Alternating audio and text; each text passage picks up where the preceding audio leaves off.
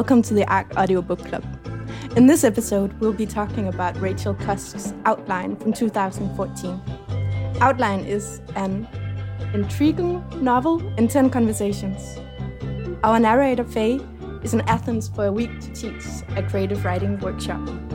And we don't know much about her, but we really get to know the people around her. Outline is the first book in the trilogy, followed by Transit and Kudos. And I hadn't heard about this book until people in the bookshop started praising it a while ago. So here we are, and to talk about it is Charlie Casarino, Hiya. Sherry Helberg, Hello. Macon Holt, Hello. and I'm Giovanna Alessandro. But let's recap the book. It consists of 10 chapters uh, that are also like separate stories, like all of them, I think, are short stories that could just be read separately. And we have our narrator who's called Faye, and she's probably like 40 something and has recently been divorced uh, and moved out of her house. She's a mother of two boys and teaches creative writing. And I think that's all we get to know about her.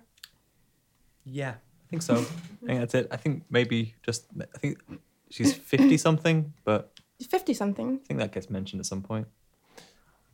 I don't know her age. She's divorced recently. Has two kids. Has two kids. Lives in England. And is in Right. Athens for the summer, or just like for a week actually. And so I know I just called this a book in 10 conversations, but it's more like 10 monologues. Uh, people are pouring their hearts out to her wherever she goes. And she's sort of like taking revenge by stripping them of anything that could be just remotely sympathetic about them. They're really like no one to like, except maybe a few. But Oh, I like mm. I like a couple. you have a favorite, yeah. I also do, but that's not for his merit as like a sympathetic person. it's for the entertainment value. yeah. And now, like, she's sort of the filter that we see, hear everything through because she doesn't say much, but people talk through her. Mm. And one of her, like, the scope she has is to just become passive. But I also noticed that people start talking to her, and then it's sort of her voice taking over. Yeah. uh, t- she t- ends up telling their story in like, yeah, she really wants to be passive, but then she also seems really fed up with people. Like, I can do this better. I'll take over from here. I'm gonna tell this. Yeah, it's almost it. Yeah, that's almost where the lack of charitability comes into it, isn't it? It's um, there's usually something like relatively reasonable direct quotation, and then when she starts summarizing things, um, it becomes very clear that this person is uh, the subject of her ire in some way, even when they're like ostensible friends or like, Yeah, like and- Ryan. yeah, yeah, but one of them is her friend, or sometime like at least he's an acquaintance. They've met Yeah. before, but she's not very kind to him either. I think it depends what you mean by kind. I think, I mean, in a way, it's another way to put it is that it's a uh, non-narrative, which is about non-narratives. It's about people trying to. It's a, about a sort of narrator whose exercise in passivity allows her to see past people's narratives of themselves, of their lives. It's all about people um, trying to tell a story and and how that breaks down and their confusion when that happens, right? Yeah, I really like that an exercise in passivity. And I wonder whether that exercise in passivity can be perhaps at odds with the extent to which the novel is about the other people, um, if that makes sense. yeah, but I'd like you to say more about that because that sounds like a fast. So, one thing that really struck me about the book is the way in which the prose is so homogenous, even as it's, and I don't mean that necessarily in a bad way, but even as it as it moves between, it's really difficult to differentiate, and you almost have to go back and check what's direct quotation, what's her summary, um, what is what are her interpolations of what's being said.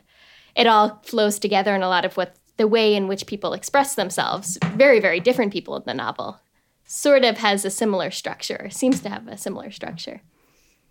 Yeah, that's but that's something that they. It's sort of interesting because the, all of these things, I think, anything that we mention, will be somehow addressed by one of the people in the novel. There's a, there's for example, um, with regards to this, there's a conversation or a thought that Faye is having uh, and it's about translation. It's about there's this slight irony of the fact that she's going to Athens mm. to teach some Greek people how to write in English, and there's a whole sort of thought process that's going on about the strangeness of doing that. Why why is this happening? And at the same time, she sees this possibility of maybe it's maybe you can they they can be more free because they are sort of not tied down to that. And so there is some th- there is some thinking that's going on But- behind that. So I think there What's- an intentionality. Isn't that the moment that. towards the end when she's talking to the new person who's just arrived? Yeah, exactly. But it's is it's not that isn't that th- Anne the new person's idea? Is it um, honestly? But that's a, That's that- that's an interesting yeah, point, yeah, right? yeah. Yeah, exactly. Yeah. This this confirms uh, your point exactly about the fact that you sort of it's about the com in a way it's about the conversation much more than the people perhaps because to some degree what the people actually are is being I don't want to say deconstructed but I can't think of another word. But th- there's a tension somehow between form and content, to put it in a really, um, in a very simplistic way, so that the form that the stories are expressed in is somehow working in some sort of tension with the stories themselves or the people themselves that are that we imagine. But I think I think that actually comes to a sort of a head when you get to that last interaction with Anne, because prior to that, there's been this thing of I am going to um, uh, interpolate your input and I'm going to structure it and form it, and then at the end of it, you come out with my reading of this person's input. And what happens with Anne at the end is Anne, despite not being similar to uh, Faye, is describing the same kind of pathology that Faye is experiencing but not identifying in herself. That feeling of being uh, devoid of uh, drive, of kind of creativity, of, of being uh, an outline of other people's um, effects on you, of being something else that other people have filled. And that's the kind of the moment where Faye sort of is realizing that she that she that that she's been doing a thing that's a particular thing up until this point and not realizing like because prior to that she's just like i'm the anthropologist just pointing out you are unfair to your wives. You're also strange and that kind of thing. And, and at the end it's like oh it starts to destabilize a little bit except that she still finds the last time to kick the bird the bird faced neighbor in the teeth a little bit. But don't you think that what she's, I, I think she's being quite careful here in that what she is criticizing are always the stories. More so, mm. more so than it's, it's, these are n- not very often actual, I don't think she makes, uh, there are very few judgments on people's character. These are judgments on the stories that people tell about themselves. Yeah, Right? and I yeah, and I think that starts in the first chapter when she has this Greek neighbor on the plane that starts uh, chatting to her, and there's after their conversation, she's like thinking to herself, she doesn't know if she believes the story. It sort of lacked objectivity. Um, so and it sort of comes across in the chapters that subjectivity is something bad in storytelling to her. Like she wants more like uh, an objective scope on stuff. Um, and she's also at one point, I think it's in chapter four, commenting on Wuthering Heights, that the problem there for Catherine and Heathcliff was like their subjectivity. Um, And I was thinking, yeah, that leads to all kinds of messy stuff. Like, and I think she's also fed up with that. Yeah. And that comes back to, I think, every time I have the sense that she's almost talking about her divorce, but she's not. That's also a problem because at one uh, she meets the Greek guy again, and um, I think they're on the boat, and then she corrects him when he's telling the story of like his third wife, and she's saying there's not one truth, there's only point of view, um, which and I couldn't really get it because it also seemed like she wanted to be done with that, but then she's also really tapping into that point of view thing. yeah But I think it's true that she's not judging them; it's the way that they're telling the story.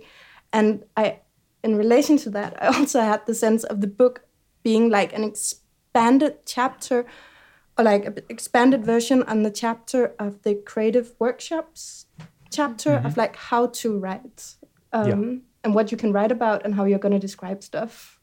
Yeah, exactly. Exactly. I think that's the moments. Like I think in general, it's true that she's mostly judging the story's constructions. However, I think within those there are times when she does impugn people's like motivations for telling them certain things. Like it's usually like one line, and I think it, those are the points where you get the sense of that thing of like now she's talking about her divorce, now she's talking about herself, now she's talking about something real because it's just like you like one sentence where she says like someone's being self-serving or they're being um, too hard on someone or they're not understanding it from another point of view, and they're like so like whenever she's like talking about motivation, it's always very brief. I think that's that's the moments, isn't it? Maybe, but also she doesn't have to. Like, the, there's this coworker called Ryan. She doesn't have to judge him. She's just putting him out there for the reader when he's like saying about the Greek uh, waiters, like they're beautiful people, aren't they? And talking about his wife and children, and he seems like such an asshole. And she's not saying he's an asshole, but she's putting it all there, and it's Ryan's really living, funny. Ryan's living his true self, you know. But I wonder if we can think about this idea of judgment or to how we can talk about her motivation. Um, I I think there's a way that you can see the book as turning people into stories or its characters into stories, um, which I think works really well with this idea that you said that she wants things to be more objective and less subjective. Um, and I think one really interesting thing that the novel does is it draws attention to that relationship between text and character, text and personhood in a way. Um, how do we? Yeah. Yeah. There is a I I've managed to get a quote. So there's the reason why I'm um, um, a bit more a, a bit less inclined to talk about judgment from like an ethical or moral standpoint is because it seems to me that when the reason I say that I don't think she's um, necessarily criticizing criticizing sorry people's characters is that a lot of the novel is about the question of self in general. Um, so the the degree to which you can criticize another self is problematized by whether that self exists. So many of these, uh, there are a few sections in which people are talking. There's a great one during the um, during one of the workshops that she has, in which someone is recounting a story which didn't happen to her, and but was recounted to her by her sister about a friend of a sis, the sister's friend, mm-hmm. and the degree to which that story had embedded itself within that person, despite the fact that it didn't concern them in the slightest, and that this person is now so confused by mm. all these stories that she no longer knows which ones are hers to the to the degree that you question what even is what even is she. Mm. Um, there's a section here where she's talking. Um, oh yeah, she's talking to one another uh, writer, a Greek writer who's just uh, who's um, speaking very um, uh, enthusiastically and eloquently about the way she's been received in in Poland and so. And um, Angelique. yeah, exactly, Angelique. Yeah. There, there's, there are some great characters in here. I mean, whether you like them or not is sort of immaterial because they are they mm. are really like mm-hmm. interesting. Um, and there's a point when she's actually she says it very explicitly. I thought the whole idea of a real self might be illusory. You might feel, in other words, mm. as though there was some separate autonomous self within you, but perhaps that self didn't actually exist. And it is so to some degree you can think of this exercise in passivity as like an experiment. If if I don't act, if I don't speak that much, what remains? Like what is left? I think that's kind of the this the the wager that the novel makes, right? This is this is what it kind of depends on. Is anything left? Uh, and what do you what do you get when you let go of those things? I think it's an open-ended question. I don't think Yeah. it's necessarily resolved, but I think whether you like engage with this or not kind of depends on that question to some degree. Mm. Yeah, and I think it's kind of illustrated against characters who have a very who express a very strong sense of self when they when they speak. And I'm thinking like that, and, that was that kind of also being shown as a as a as something as a pathology, like the neighbor from the plane. His great tragic life is defining him, and it's the the logic by which he constructs his next moves all all the way through, and then also uh, there's the the the publisher friend she meets in the um, in a, in a bar where they go to meet the the famous um, poet uh, who talks about how whenever she's with a man, she always tries to find ways to like break him down and prove how insufficient he is for her. And so like her sense of strength, like the, the strength of her self definition, actually does destroy the, po- the possibility of interaction in that in that space as well. Um, yeah, and it's just I wonder because there is that feeling when you read the book like there's a kind of there is that a certain emptiness that can sometimes make it a little bit hard to to engage with all the way through. Because you you aren't getting that kind of um I guess because you're getting the the notion of an objectivity without it being illustrated to be objective and simultaneously you're not getting the subjectivity to excuse why it isn't. So it's a it's a lot of a lot of layers of that and yet written quite straightforwardly Yeah, but I think so. I think what's if you are entertained by it, it is often in these these conversations and the tension in them. I would like to introduce some tension into this conversation, right? because I got the impression some of us I think did enjoy it, and I I really want to add the tension in there. I want to know what uh, what the if there are any points of contention, any things that you find problematic, or or just. Uh, I want criticism. I want tension. But Sherry, you had a question before that I think we trailed off from um, of like the relationship between the text, or maybe that was exactly it, but the text and the self.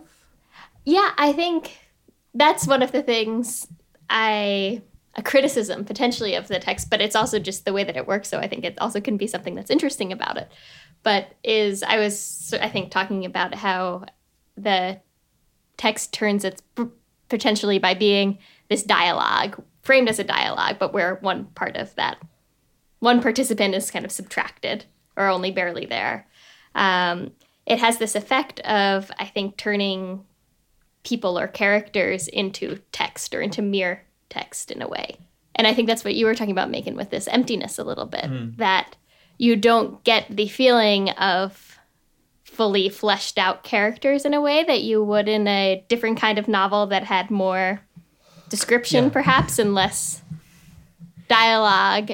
And Well, you get a yeah, you maybe get a clearer sense of how they reflect off the person they're talking to if you know something about the surface that they're reflecting off. And other than that, she's like a woman in her fifties who's in the kind of academic professions. It's not really a lot to go on, like in that she can hold down conversations, but we don't really know like, except that she does cast herself as a kind of like grand assessor of stories. yeah, and I just I don't know. I found the char- like the characters are not convincing as characters. I think to the what, what makes a character convincing then? I think that's an inter- I think that's the, the question then. What what what um what is missing in there, do you think? the, the thing that slowed me down in the book is like there isn't a feeling of interaction and that characters can't exist in that you know they are if they're if they're just monologuing on a stage it's not the same as existing as a character Yeah, I mean, like the the idea of a character as this sort of core selfhood um, is something that's been like thrown away repeatedly by literary or in literary criticism for like the last I don't know how many a long time, like fifty years. So I don't mean to sort of say that they're not they're not bel like believable in that way or that I want that sort of person, but it's more that I wonder, yeah, how they're working with. Hmm, I need to think about this. I think. another fra- another way to frame that question, I guess, is what what is lost by presenting them through this conversation? What what are we missing that makes them? Is it is it tension? Is it an agency? Is it a is it surprise? Are we surprised by anything that we learn about these people? Do, do they seem too too much like caricatures, for example?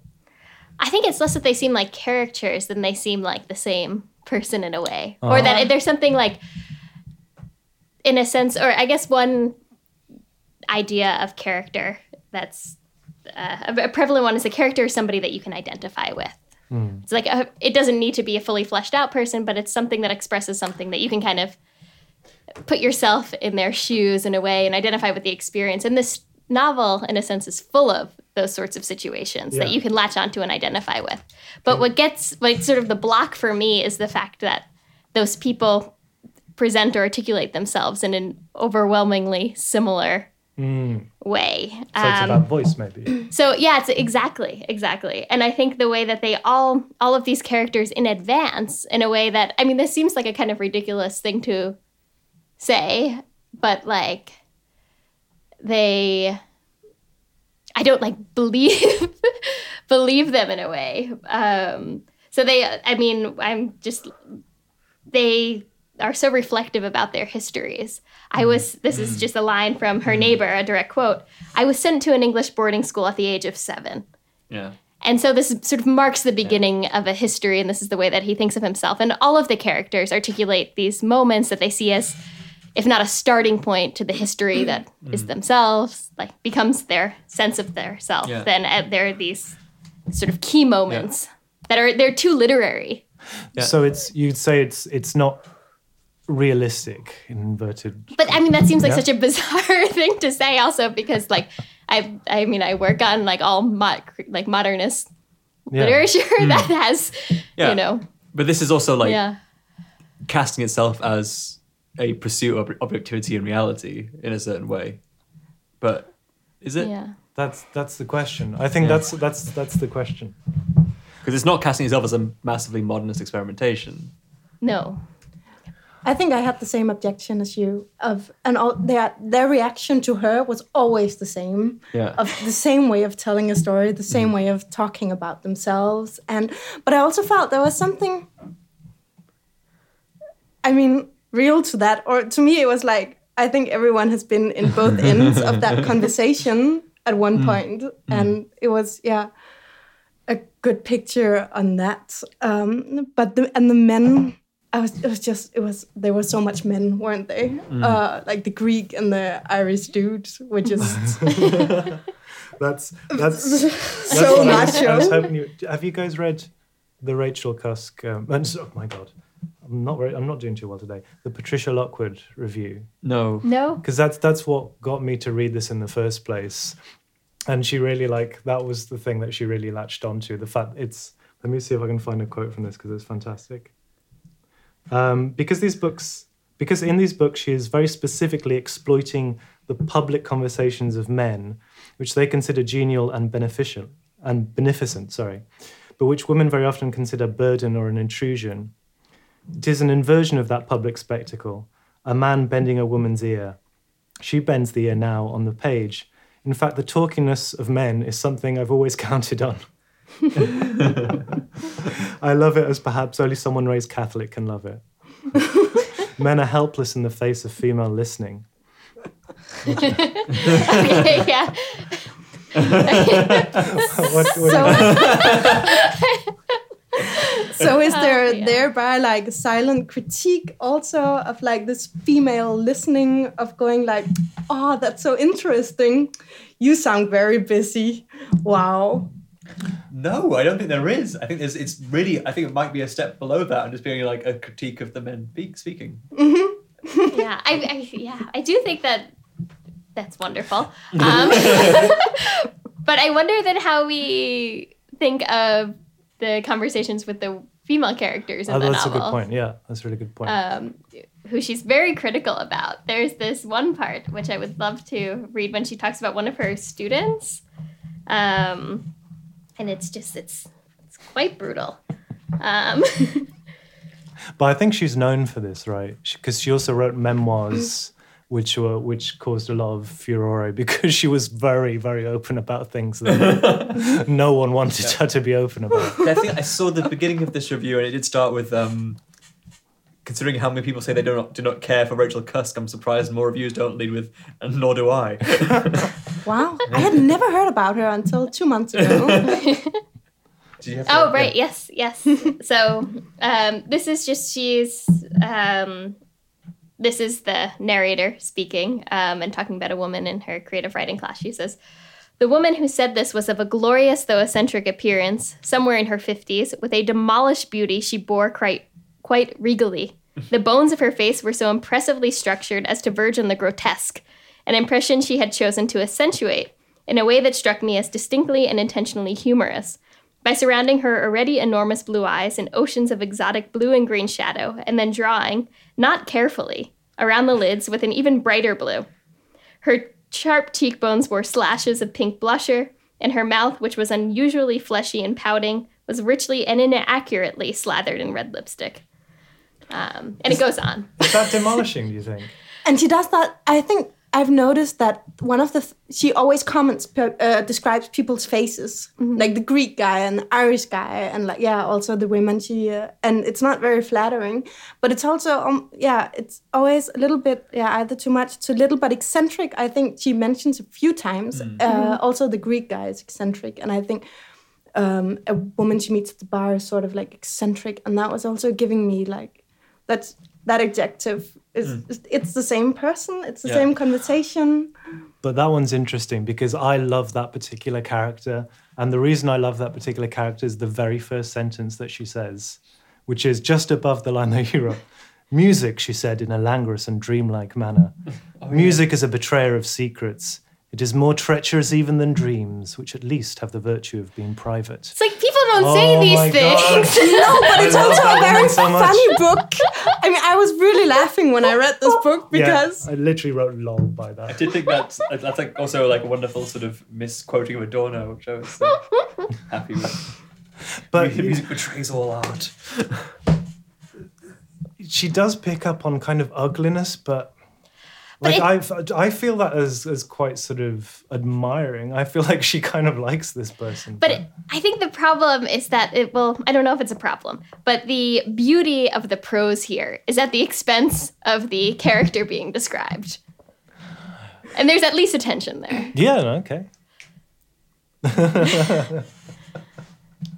Yeah, so it's I I think there's a lot of weight to be placed on that final scene with Anne when she starts talking about how um uh, after after her mugging she can no longer write uh, plays anymore uh, because she just started summarizing everything. So why write a very long play about the uh, nuances of jealousy if you can just summarize it with the word jealousy?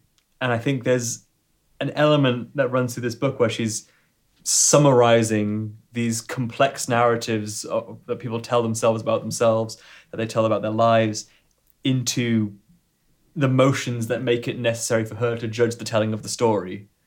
Um, and I think she's realizing through the thing, like I think she's realizing her beautiful expression of someone's ugliness or their or their eccentricity. It is telling you something about how almost fragile she is or like insecure or rattled or she's like it's like a defense mechanism that's going on. Like the same way that the that the playwright at the end is defending herself by not dealing with emotions and just summarizing everything um, this whole thing of like i'm going to take in all these other people's stories. I don't then have to look at my own story But you're also saying earlier that she sort of saw a mirror in this woman that she meets in the end. that's or yeah that's what I, yeah. yeah, that's what i mean as I think that works. Oh, well, at least for me, because I read this and I was thinking this is crisis literature of like some sort. Something really terrible has happened. Yeah, so- yeah. Or like what to do with this. but where is it Um, yeah yeah. yeah That's interesting that you talk about like this this summing up because another favorite character of mine. Because I have several. I, I just think there's lots of actually really good ones in here. Um, is the uh, the imp of the perverse in this novel is a 15 year old boy called Georgios who just says the most fantastic stuff all the time. But and, and he's he's this little kid in uh, in this uh, workshop who is let's say not very well acquainted with social mores in terms of like how you should interact with people and, and talk about these things. And a lot but a lot of the time it feels so sometimes it's just like he says funny things but other times it feels like he is there to provide this other criticism. And the criticism again is kind of of the idea of narrative itself. Because for example it says um, the long-haired boy Giorgio as my diagram now told me uh, he said that a story might merely be a series of events we believe ourselves to involve to be involved in but on which we have absolutely no influence at all so like he's he's there to be like okay, those things happened. Yeah. That doesn't necessarily mean anything. Like, and again, in, rather than summing up, she's kind of breaking those down. Like she's saying, okay, you've said this. Now, what does that actually mean? Like this, this is if if something is, for example, let's use the example of this. Uh, uh, you write a play about jealousy. You could just say jealousy, and then Georgios would go, okay, well, what is jealousy? Like, what what even is that? What's what's the point? And there's another moment of brilliance, which I think again is appertaining to this, um, which is later on in the second of the two classes that he has, um, and it's still about Giorgio. Sorry, it's it's Giorgio, not Georgios. But he sensed that any system of representation could be undone simply by the violation of its own rules. Yeah, it's just saying like you know he's just the, he is the imp of the perverse. He's the little guy just burning everyone up. He's just like, yeah, man, that's just like your opinion. but I think he's like he's like the childish version of kind of what she's doing to some degree. Mm. It is kind of dismantling those things and Yeah, figuring out yeah. what's left. Yeah. And that might And be it is there is a cruelty to it. I think that's without a doubt.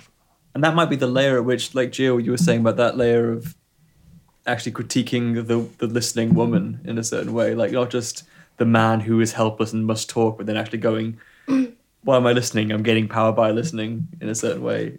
I'm uh, I can now deconstruct this this set of signs." I think it's also interesting that first class that she teaches when they go around the room and they get the introductions, and they get to that last girl, girl who had not spoken for the entire thing, and she just says, "You're an awful writing teacher. I'm going to go get a refund."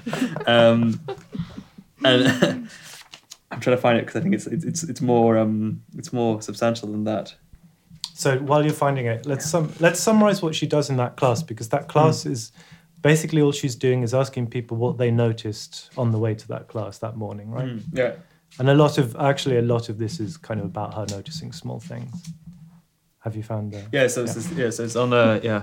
Um, each member of the group had now spoken except for one woman whose name my chart on my chart was Cassandra, and whose expression I had watched grow sourer and sourer as the hour passed, who had made her displeasure known by a series of increasingly indiscreet groans and sighs, who now sat with her arms implacably folded, shaking her head.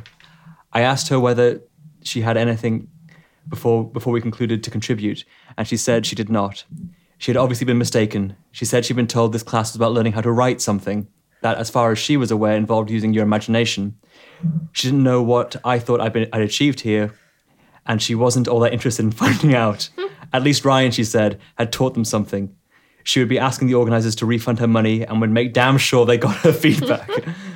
I don't know who you are, she said to me, getting to her feet and collecting her things, but I'll tell you one thing you're a lousy teacher. And she's called Cassandra, by the way, which I feel like has to be somehow significant. I think it's the one moment where like there's I think there's a maybe there's a few instances in in the in the, in the book where you get that impression of her existing properly. So like when um the her neighbor from the plane attempts to kiss her, um, and then this moment where like you realize she's a teacher to these people. Um, there might be a third one which would be great for this list, but I can't think of it. Uh, Um, I'm trying to think of the third one. Yeah, no, sorry. but like but it, it- and it's in these moments that like you that i feel like the kind of fragility of the character like really reverberates um maybe like the moment where like earlier in the class when she gets a phone call from her son who's lost in the streets of london um it Do you like- think she's more fragile than the other characters? yeah And how do you think that is She comes lacks- across? she lacks a story Is but I think that's what makes some more powerful than the others. oh no the, the, the you might be less objective but you've got like structures to hang on to Isn't the whole point of that? Isn't? Aren't, are we reading a lot about people who are destroyed when the structures, well, by the structures they're holding on to, though? She's also Yeah, saying but- something about that at one point, right? Hmm. She's no longer part of the structure, and that's Mm. what Yeah. she's been doing up until now. Which is not without its risks. It now means Yeah. that she has to get on a boat with some weird guy hmm. who, by the way, we never know his. Do we know his name? No. I don't No, think he's we just ever called find the out neighbor. He's just Yeah. the neighbor. And even her, I, I made a note of it. Her name appears on page 211 on my Yeah. copy for the hmm. first time. yeah But yeah, it's an interesting. And I read somewhere that Faye means the destruction of fate, something like that. It's also just kind of, to be fair, it's a bit sort of Yeah. flighty, Yeah. ethereal, which I think kind of makes sense there as well. I think maybe it is then somewhat neither one or the other with structures because on the one hand it's like building a scaffold for, for yourself on the other hand it actually could also be a bunk bed um like it's Trouble about bunk beds is you fall out of them and then it really hurts. Wait, is the bunk bed yourself? it's the narrative They self. Oh, it's the narrative. yeah, okay. narrative, which again, Which which, is, what, is- which, is what, which is the self, really. Yeah. I guess. Um, yeah, because obviously, like, there's al- there's like a there's like a massive like kind of throbbing normativity that runs through lots of the characters and their self evaluation. Um, and Throbbing. throb, I'm going to stick with that, that adjective. Uh, yeah, because I think it well because it's it, it's it's so intense that they feel like they've failed to live up to something. It, I think it's interesting that again Anne and also the um, the Greek guy who she who's not the um, not the neighbor but the other guy. Um, The publisher. yeah, they both have a similar. They have a very similar sort of divorce story where they both call up their ex at a moment of crisis and get this kind of cold response and realize they're not who they were anymore. And so there's that moment of just realizing that you've fallen through some kind of crack, Mm. um, and you aren't you aren't yourself anymore. That gets echoed. All I mean, basically, why why do we spend so much time with the neighbor? That's a thing which because in the end he kind of is unceremoniously. That's a good question. In the same way as he started like mispronouncing a word. Yeah. And then she's there. I think you meant this at the same time. At the same time, when she's saying like, "Oh, I think it's very liberating not talking your own language and blah blah blah," but you will be fucking there to correct you.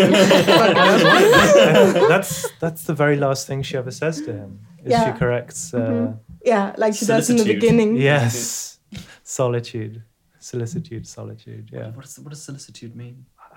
You can be a solicitor. Not- no, sorry, I don't speak. I'm trying to look.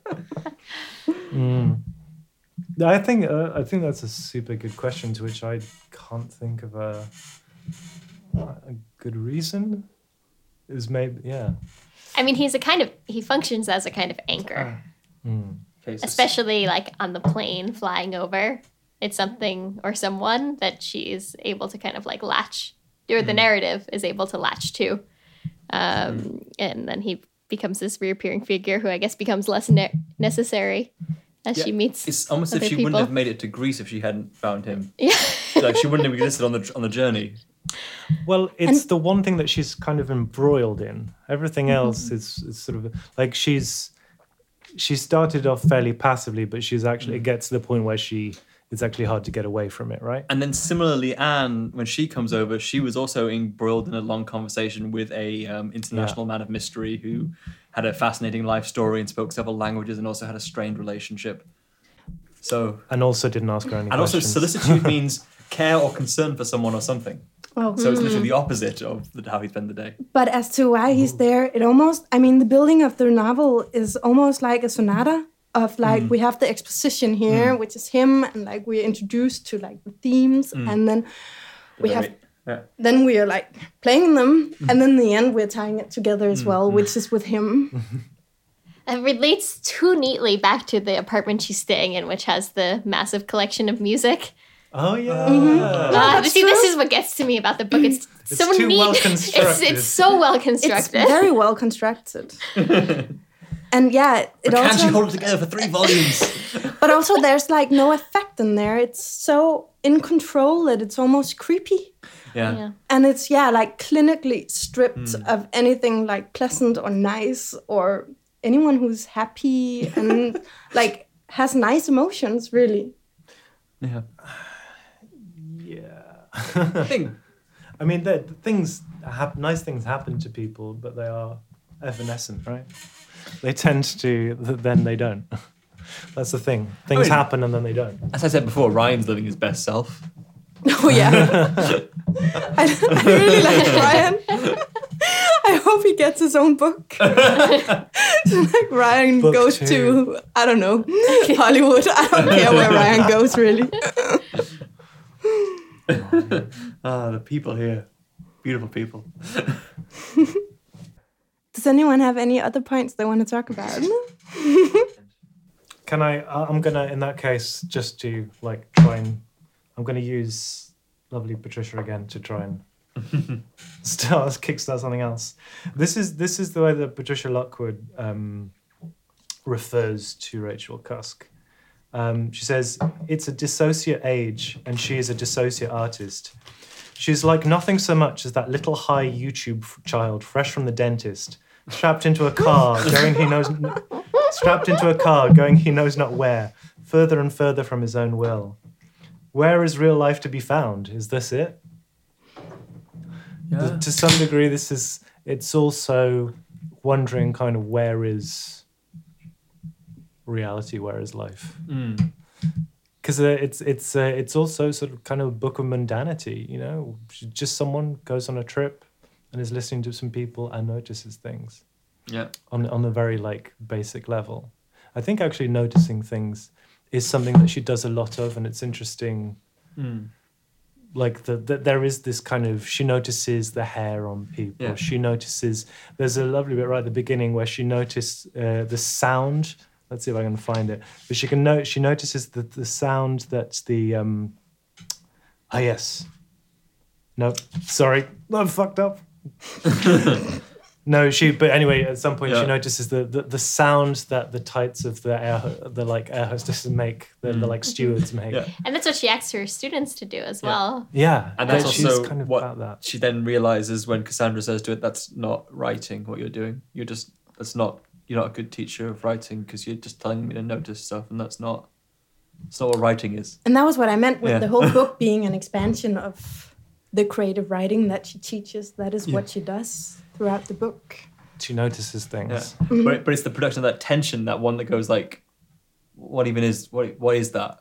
Like why? That's when the writing actually comes in. Yeah, it's like you've no, you notice you go through life and you either notice things or you narrativize things, and you, or you sort of alternate between those two things, Yeah, and what and what comes out of that. that's an interesting interesting dialectic to have. Noticing versus narrativizing. I don't. I, I don't think you can. I don't think they're that separable. No, but they're not I mean, because no, uh, yeah, but I mean, notice you can't notice without narrativizing. I would say it's a difference in repetition in the same way. exactly. Yeah, but that but that's Yeah. that that would be the thing is like you think you're just like you think to yourself, I've just um, noticed a fact of the world. But as you're doing that, as you're saying what you have done, what you've deemed to be important, you create a narrative where that's important. So it, Not necessarily though, because a lot of the things she notices are unimportant. Noticing noticing a sound that um, that like someone's tights make as they walk. Put that in a narrative for me. Where is it?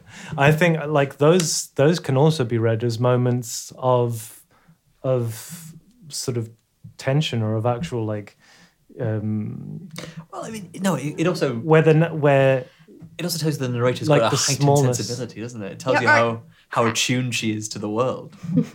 I think it it it points to the craft that goes into it as well.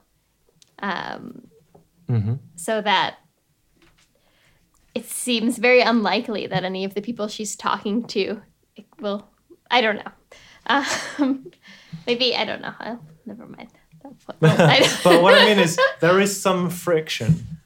Like yes, you can you can then use it to say that she notices things, therefore. But uh, What- what I don't know whether that goes into her personality. It's it's more towards yeah. I mean, you could say this is part of the her presentation of- project, Yeah, and the question is how does it relate to the project? I think it relates to the project in terms of these being moments of frustration, moments of tension, moments of friction between uh, the character, the outside, or- yeah, and the narrative. Yeah, I think that's fair, but I would just it's we need to like it's always the presentation of noticing, Yeah, of course. and so that that will always be serving a narrative purpose. Well, I mean, if it didn't, The book would be very incoherent series of lists of things that could be noticed.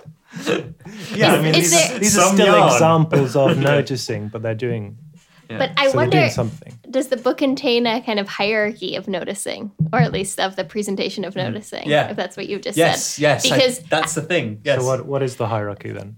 so I mean, the novel is full of these beautiful metaphors. Um, my favorite one is when she refers to, or maybe I guess it's it's not her, but it's the. Uh, now I can't remember whether maybe you guys remember whether it's a direct quote or her neighbor talking about his former in-laws. Refers to them as armchairs, and now I can't remember whether this is because they were just like so pleasant, yeah. but Because also empty. just- yeah, Um, just didn't do anything. which was just it was so beautiful. I now can't remember whether this is her or her or the neighbor who comes up with this.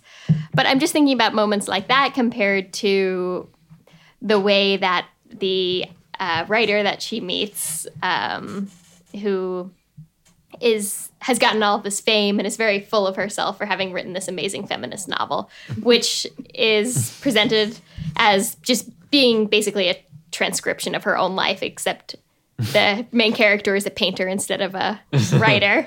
Um, but I mean, the book is sort of making fun in a way or condescending this woman's way of writing or noticing. Um, which I think is just an interesting tension, whether there might be a hierarchy. Yeah, but I mean that woman. I don't think she. Interestingly, in in that woman's sort of. Because what happens is she gets quite into the fact that she's quite popular in Poland, but it does allow her to then see things as and the things that she notices yeah. are interesting things that propel that conversation forward. I don't think they're discounted, right? Just because Hmm. they are self-serving, just because the situation is self-serving, does not Yeah. necessarily mean that we're discounting what that character actually notices to some degree, right?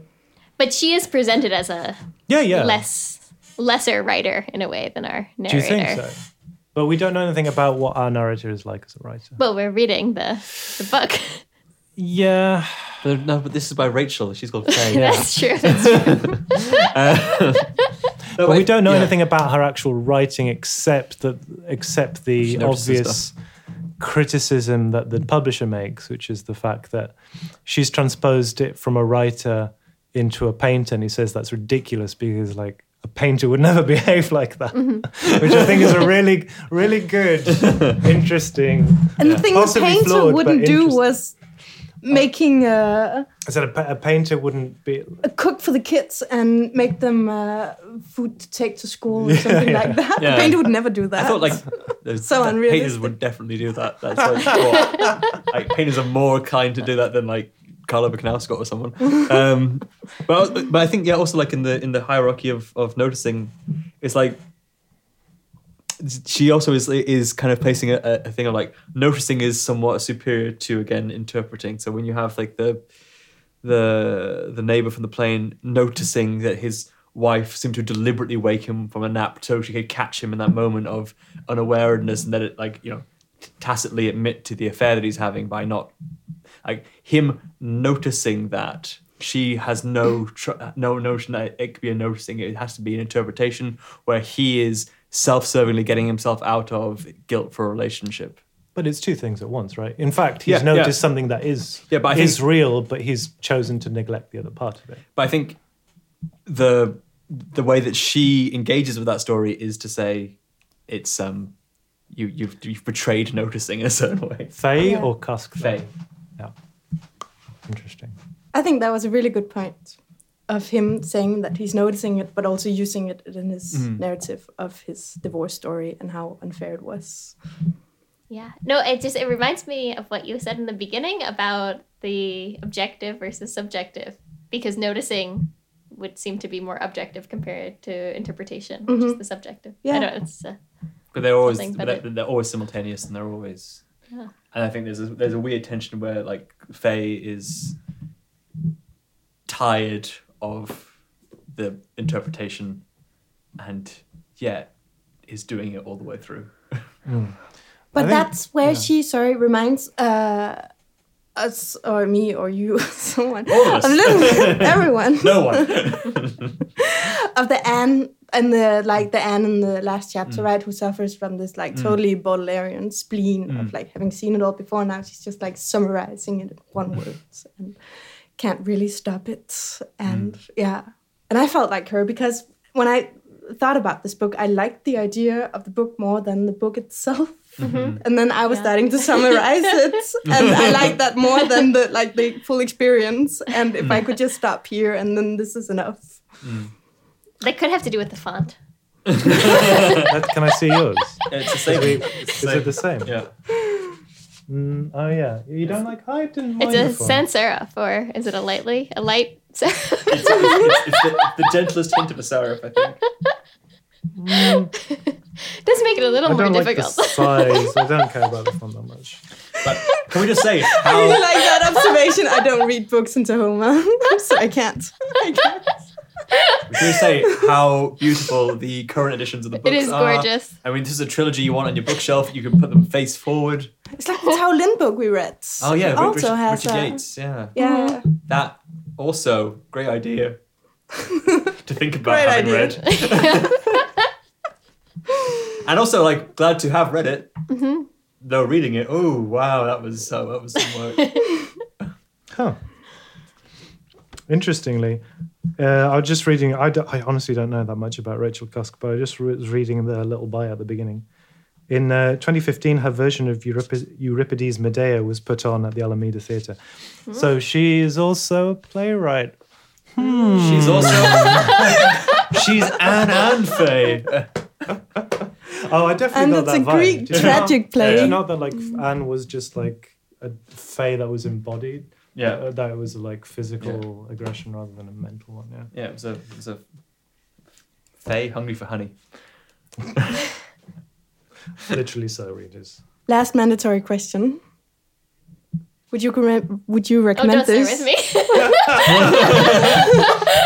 Macon, would you recommend this book? Um, yeah, to some people, yeah, I think to Some people, that is so vague. to um, seventeen people. Uh, no, I mean like it's yeah. Uh, I would have to get a vibe of the person. I don't know. It's got it, what it reminded me a lot of was it was a version of Pond I liked more Oh, okay. because I didn't like Pond. No, But you really Pond- didn't. But Pond is This good. is a sad woman, yeah. was what you said. It's a sa- yeah, but, but, but like I've never seen you so opinionated. Impor- importantly, like it was just one sad woman. It wasn't like it wasn't like this. This one I feel like is um, it's more operationalized. It's got more access points to it. I like that more about it. Um, I didn't think, but Pond is good. It's just I, I don't like it. Um, and this is uh, also good in a similar vein, and I think in a more. I was I was won over by reading it, and so I think that if someone's in for like a kind of a a very well crafted slow burn and like a project where they could read three books over the rest of the year, then yeah, I would I'd recommend that book. I like your answer of the like, it depends on what people, and I need to get the vibe, and I can really see this conversation happening. Like, Come and sit here. I need to feel. Well, actually, I literally sold this book today to someone. I'm getting a vibe off uh, Sonia, one of the volunteers here. So, uh, Question: What What do you think the vibe is? um, Can someone define who it? wants to ponder about something but not be horrified the whole time. I'm usually like, you know, I really enjoy the piano teacher because I like the whole like feeling of horror most of the time. Hmm. And so if you're not into staring into the gaping abyss while you're pondering, Huh. then, yeah, uh, there's no abyss. Oh, I, I mean, I, don't know. Maybe there's a I feel little like there's something abyss light. almost more, almost darker to this, to be honest. all right. But yeah. Oh. But that's just because I'm a massive pessimist. I think. Would you recommend the book though? Um, yeah, but probably qualified in the same way. to some people, Yeah, as in I can I can definitely see why people would not enjoy this. I think it does kind of require you sort of buying into that central premise. Um, if you don't, then there's no point you reading this book. You're just gonna get annoyed. But I feel like if you can buy into that central premise, if you can sort of, if that sounds like something interesting, there is something I mm. think really interesting in it.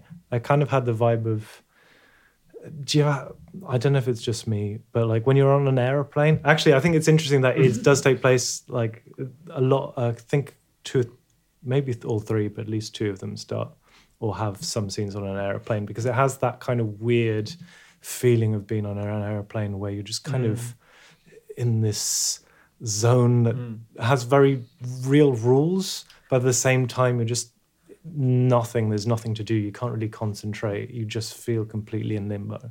Yeah. And I kind of got that vibe from this, and I'm slightly addicted to that feeling, to be honest. So maybe that's why I like why I like it. Yeah, that's actually a, maybe that's a really strong part of the book is it makes you feel like that the whole time. Yeah. It's interesting. I really don't like flying, so maybe that explains my Oh, answer. We come to it. No, I- I can't say that I necessarily enjoy, it, but sometimes that particular This, feeling. This can is this is the end of your like all of your serious literary career. Just, like your criticism is gone now. I just don't like flying. That's what it is. Just, uh, eh. Oh, man. um, what but- other what other books are ruined by flying? That'd be a good. one. yeah, I Can't don't think of a know. single one now. Sorry. Well, I think I would I would say the same, which is that I would recommend it for some. Um, Go get the vibe though. yeah, I think maybe I don't know if I could pick out whether or not. I thought I would love it actually, especially because I'm a real sucker for a good cover. Ah, it's a very good cover. it's, it's- It's a conch shell stuck in the sand in a wonderful kind of like filmy sort of. Ah, it's just great, and there's embossed lettering. and Mine the, isn't. Mine's Natasha by Man Ray. and the idea of it, or the way that it's constructed as the series of dialogue or dialogues or monologues, um, I think is really very interesting. And it's so well crafted. But that's also what I think can can get to can get to one Oh, indeed. potentially.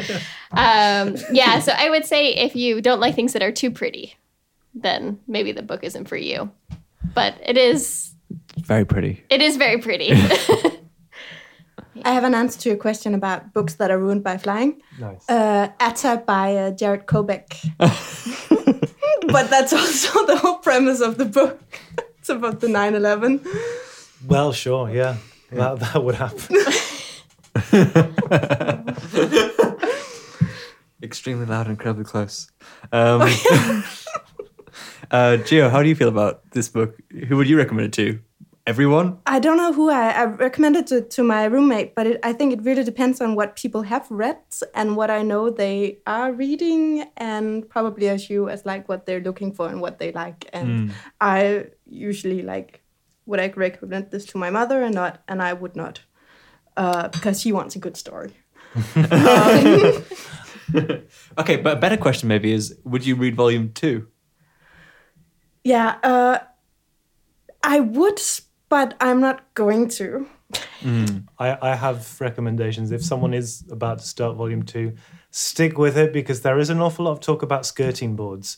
But once you get past that, there's a great central bit that takes place in a like a literary festival, which is pretty fun. I was on the fence until the skirting board talk, and now I'm definitely going to at some point. I think I'm going to space them out though. I don't want to. I'm not going to do it all at once. I'm going to like wait like a year. You don't want to cuss out. Macon, what are we reading next month? Um. Oh yeah. Well, next month we're going to be reading uh, Orlando by Virginia Woolf. So it's going to be fun. Mm-hmm. And Are we Different- watching the film as well? Because it's pretty good. it's got Tilda Swinton in there, isn't it? Yeah. It's also being. it's play I'm uh, seeing it tomorrow. Oh, you are? Yeah. I really want to see it. So yeah, I mean, it's all joining on Orlando hype. what about a hundred years later?